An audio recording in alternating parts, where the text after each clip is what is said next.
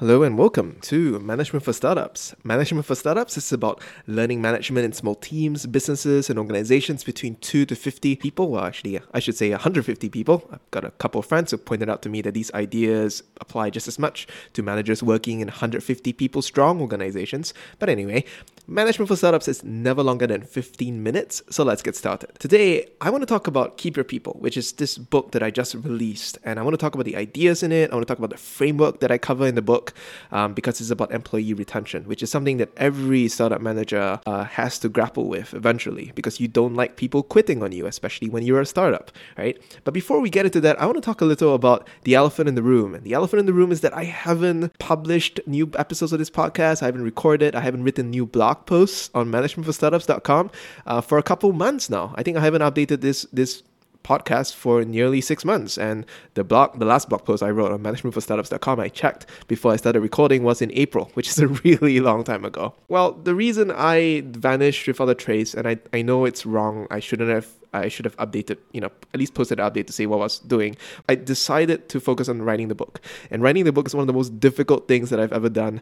Uh, I know, you know, there's lots of people out there who say that writing a book is one of the most difficult things they've ever done. And I was like, you know, I write 1,000 to 3,000 words, uh, blog post, one blog post a week every week. So how hard can it be, right? An average book traditionally published book is around 60,000 words. So do the math. I, I can probably finish it in, in like a quarter, right? Three months, right? No, it's it's really hard. It they they weren't lying. Keep Your People is only 32,000 words long, which is like half of a traditionally published book. One of the core principles that I always have, even when writing the Starter Manager Guide, um, which you can find on managementforstartups.com slash start, is that if, if you're a manager in a startup, you have no time to get good, right? So you want the minimum, uh, the, the, the most concise version of ideas possible so you can put them into practice and get going with your life. And I kept to that with, with Keep Your People. I only wrote half the traditional traditionally published book length, and still it wasn't enough. Anyway, take of that what you will. So let's talk about Keep Your People. Let's talk about the motivation, and then I want to sort of give a brief overview of the framework that I wrote, uh, that I write about in the book, because I think the ideas are useful enough. And even if you don't buy the book, just understanding the way I think about retention uh, would probably be helpful to you. And you would be much better off than I was when I started uh, on this journey of learning how to keep my people and learning why people quit jobs. Um, so the motivation is really simple. If you're in a startup, you know you have very little time to hire people. You very little. It's very difficult to hire people in the first place. So you want to keep the people that you have, right? And we all know we've talked a lot about training on management for startups. We've we've talked about um, being able to get them to learn the tacit knowledge of your organization, knowing how you do things. We've talked about how, why that's so important and why that's so difficult. Um, and when you lose people, you're basically losing all that time, all that knowledge, and all that effort that you've put into them. And if you are a team of you know 30 people, every person counts, right? There's one nice thing about startups is that there's very little people who are who suck who uh, don't justify their presence in the company because you have so little resources. How do you keep your people? And I think the first question that you need to ask is why do people leave? And when you ask this question, um, two misconceptions usually pop up. First, the first misconception is that people leave because you're not paying them enough. And this is like a very obvious pain. If you're in a startup, you usually can't pay enough people to compete with the Microsofts of your industry or your or the Googles of your industry. So this is something that I think most startup managers know very intimately. This is a pain that affects all of us. The second misconception is that people, I think this is a Gallup poll, it came out two years ago, and then since then a gajillion blog posts have quoted it like it's some truth. Uh, the Gallup poll basically said, like, oh, people leave uh, bad managers, they don't leave bad companies. this is just not true. I mean, these two misconceptions are overly reductive, they're overly simplistic. They fail a simple test with reality. Go think back on all your friends, on all your subordinates who have left your company, on all your peers or your seniors or whatever. And you can easily come up with counter examples. So if you want to be you want to be effective as a manager you want to have a complete uh, framework for thinking about why people leave you can't just rely on these two factors. I'll give you two examples right? I know friends who they they stay in their job even though they're not being paid enough because uh, they like their boss, they like their peers, and they know that if they leave to find another job, they might not be able to find uh, a working environment that great. So yeah, they would like more money, but then they're willing to stick it out for a bit longer because they're scared of the job search. Secondly, I know friends who um, they're paid incredibly well and they're in a very comfortable position, but then they leave after one or two years because they're not growing anymore, right? So it's clear that compensation isn't the full picture. Um, secondly, I also know friends who boss kind of sucks, but they enjoy the work, they're being paid enough, they feel like they're getting a lot of growth, and they like their support. I mean, their, their colleagues, right? So it all makes up from the annoyance with dealing with their boss, and they stay for like three years, four years, very long time, uh, especially in startup land where three years is like one year is usually the norm, right? So it's not enough to sort of just think of these two ideas. If you want to put it into practice, you need a more complete set of factors. Uh, I started looking into this uh, roughly, I think, a year in when um, uh, we were switching from consulting to product. It was incredibly painful time because uh, we didn't know what we were doing, and customers were basically calling us up and yelling at us every other day or so. Um, and we had just shrunk from a team of 15 people down to five. And I don't know if you've ever felt how it feels like to work in an office that used to be bustling, you know, full of people, um, full of camaraderie. We would go out to lunch uh, or eat lunch, you know, together and joke every day. It was great. And then it shrank from there to just five people and you're in an empty office and it's silent most of the time. It feels terrible, horrible. And I didn't want to lose any more people. I didn't want to lose any of the five uh, people that I had left. So I started systematically thinking and searching and doing trial and error to try to figure out how to keep my people for longer. So here's what I found. Eventually, I realized that there are basically six factors, six dimensions uh, that lead people to stay in a job or to quit right? And these six factors are not single causal, which means that no factor alone usually affects people's uh, decision to quit. Um, well, um, there are exceptions, obviously. Like if, if if you are being paid really really badly, yeah, then you leave. There are cases like that, but usually these six factors act in concert and how you should think about it is the way I think about it is that you have a like each of these are gauges, right? These are meters um, that lead them whether they're ha- acceptable or unacceptable. Too many of them are in the unhappy zone, or if one of them are in the extreme unacceptable zone, then they leave. So anyway, enough talking about the basic conceptual framework. What are these six factors? These six factors are, you know, in no particular order. One, growth rate, mastery. Like, am I growing enough? Uh, and what is enough for me? That depends on you, right? Um, two, am I being micromanaged? Do I have autonomy, right? Am I able to do things the way I want and then, you know, with enough trust from management that I can accomplish the tasks that I want?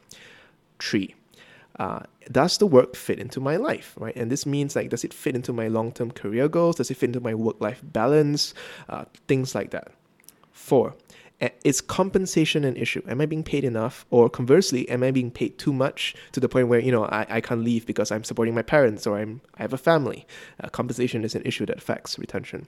Five, is the mission or purpose something that resonates with me? Uh, this depends of course on the individual but it is an, it is a factor if you are um, sort of sick of the mission or purpose or you feel disillusioned that something that's going to affect your decision to stay six how is your relationship with your boss? Most importantly, your direct manager and your peers, right? Is it good? Is it bad? Is there a lot of politics?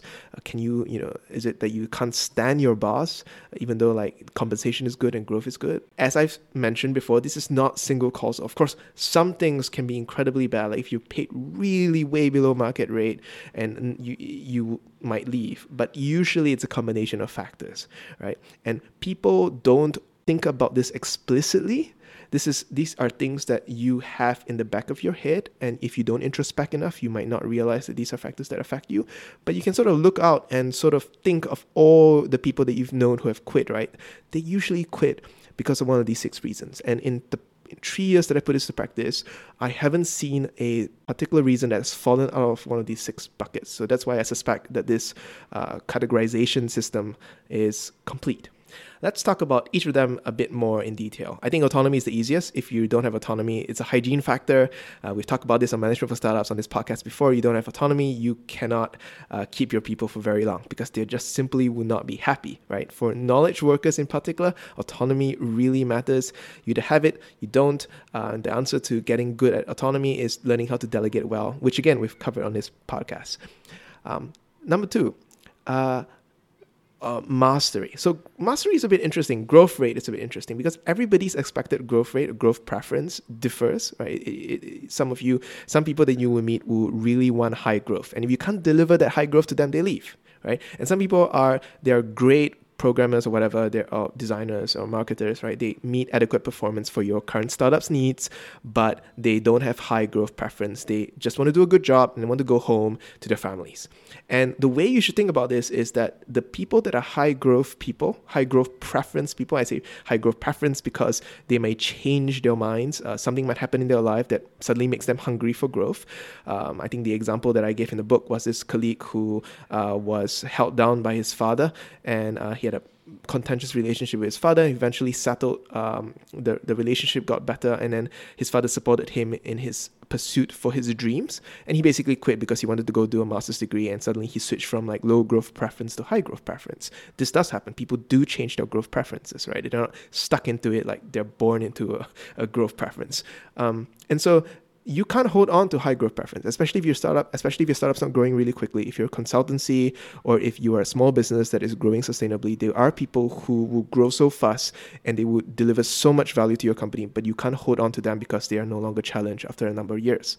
And so you should be willing and be prepared to let them go. And usually I say this a lot. Uh, you can tell within the first two months uh, of one-on-ones with them because it will be very clear that they are either very driven and they want to like get on with it and get promoted quickly and learn a lot of things, or they're not, right? And it's this doesn't mean that low growth preference people aren't important. They're still important because they are the people who will stick around and will form the backbone of your company's culture.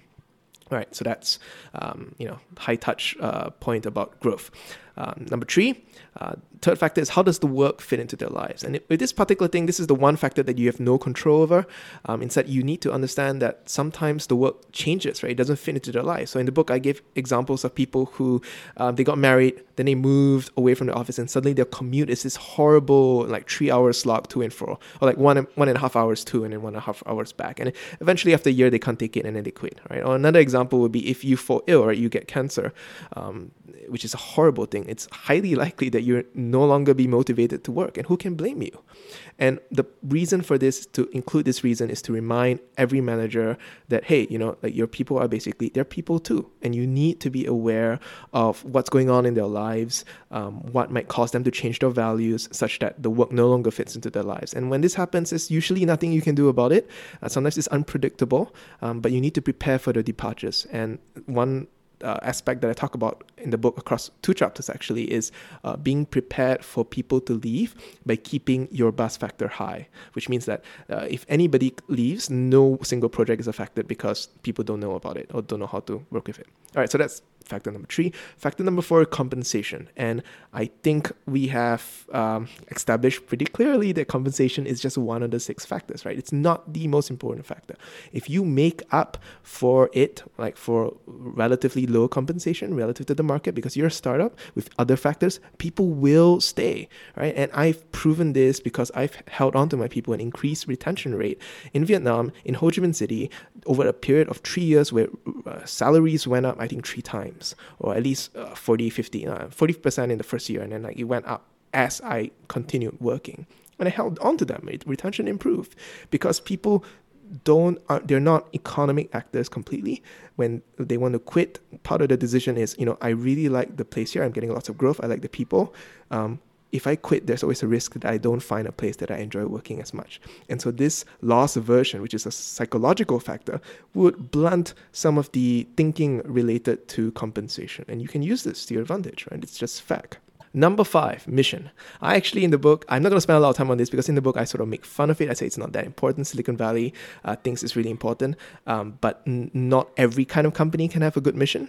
Um, and six, the relationship with your peers and your boss. I think this is quite straightforward. If you enjoy working with people, and I talk a bit about politics and how to prevent politics from developing in your startup, which is relatively quite easy if your startup isn't that big, um, then it people are more willing to stay because they enjoy working with you and they enjoy working with the people around them. So these are the six reasons. I'm running out of time, so I guess I have to close it here. But go check it out, managementforstartups.com slash keep dash your dash people. Um, that's it for this week. Cedric out.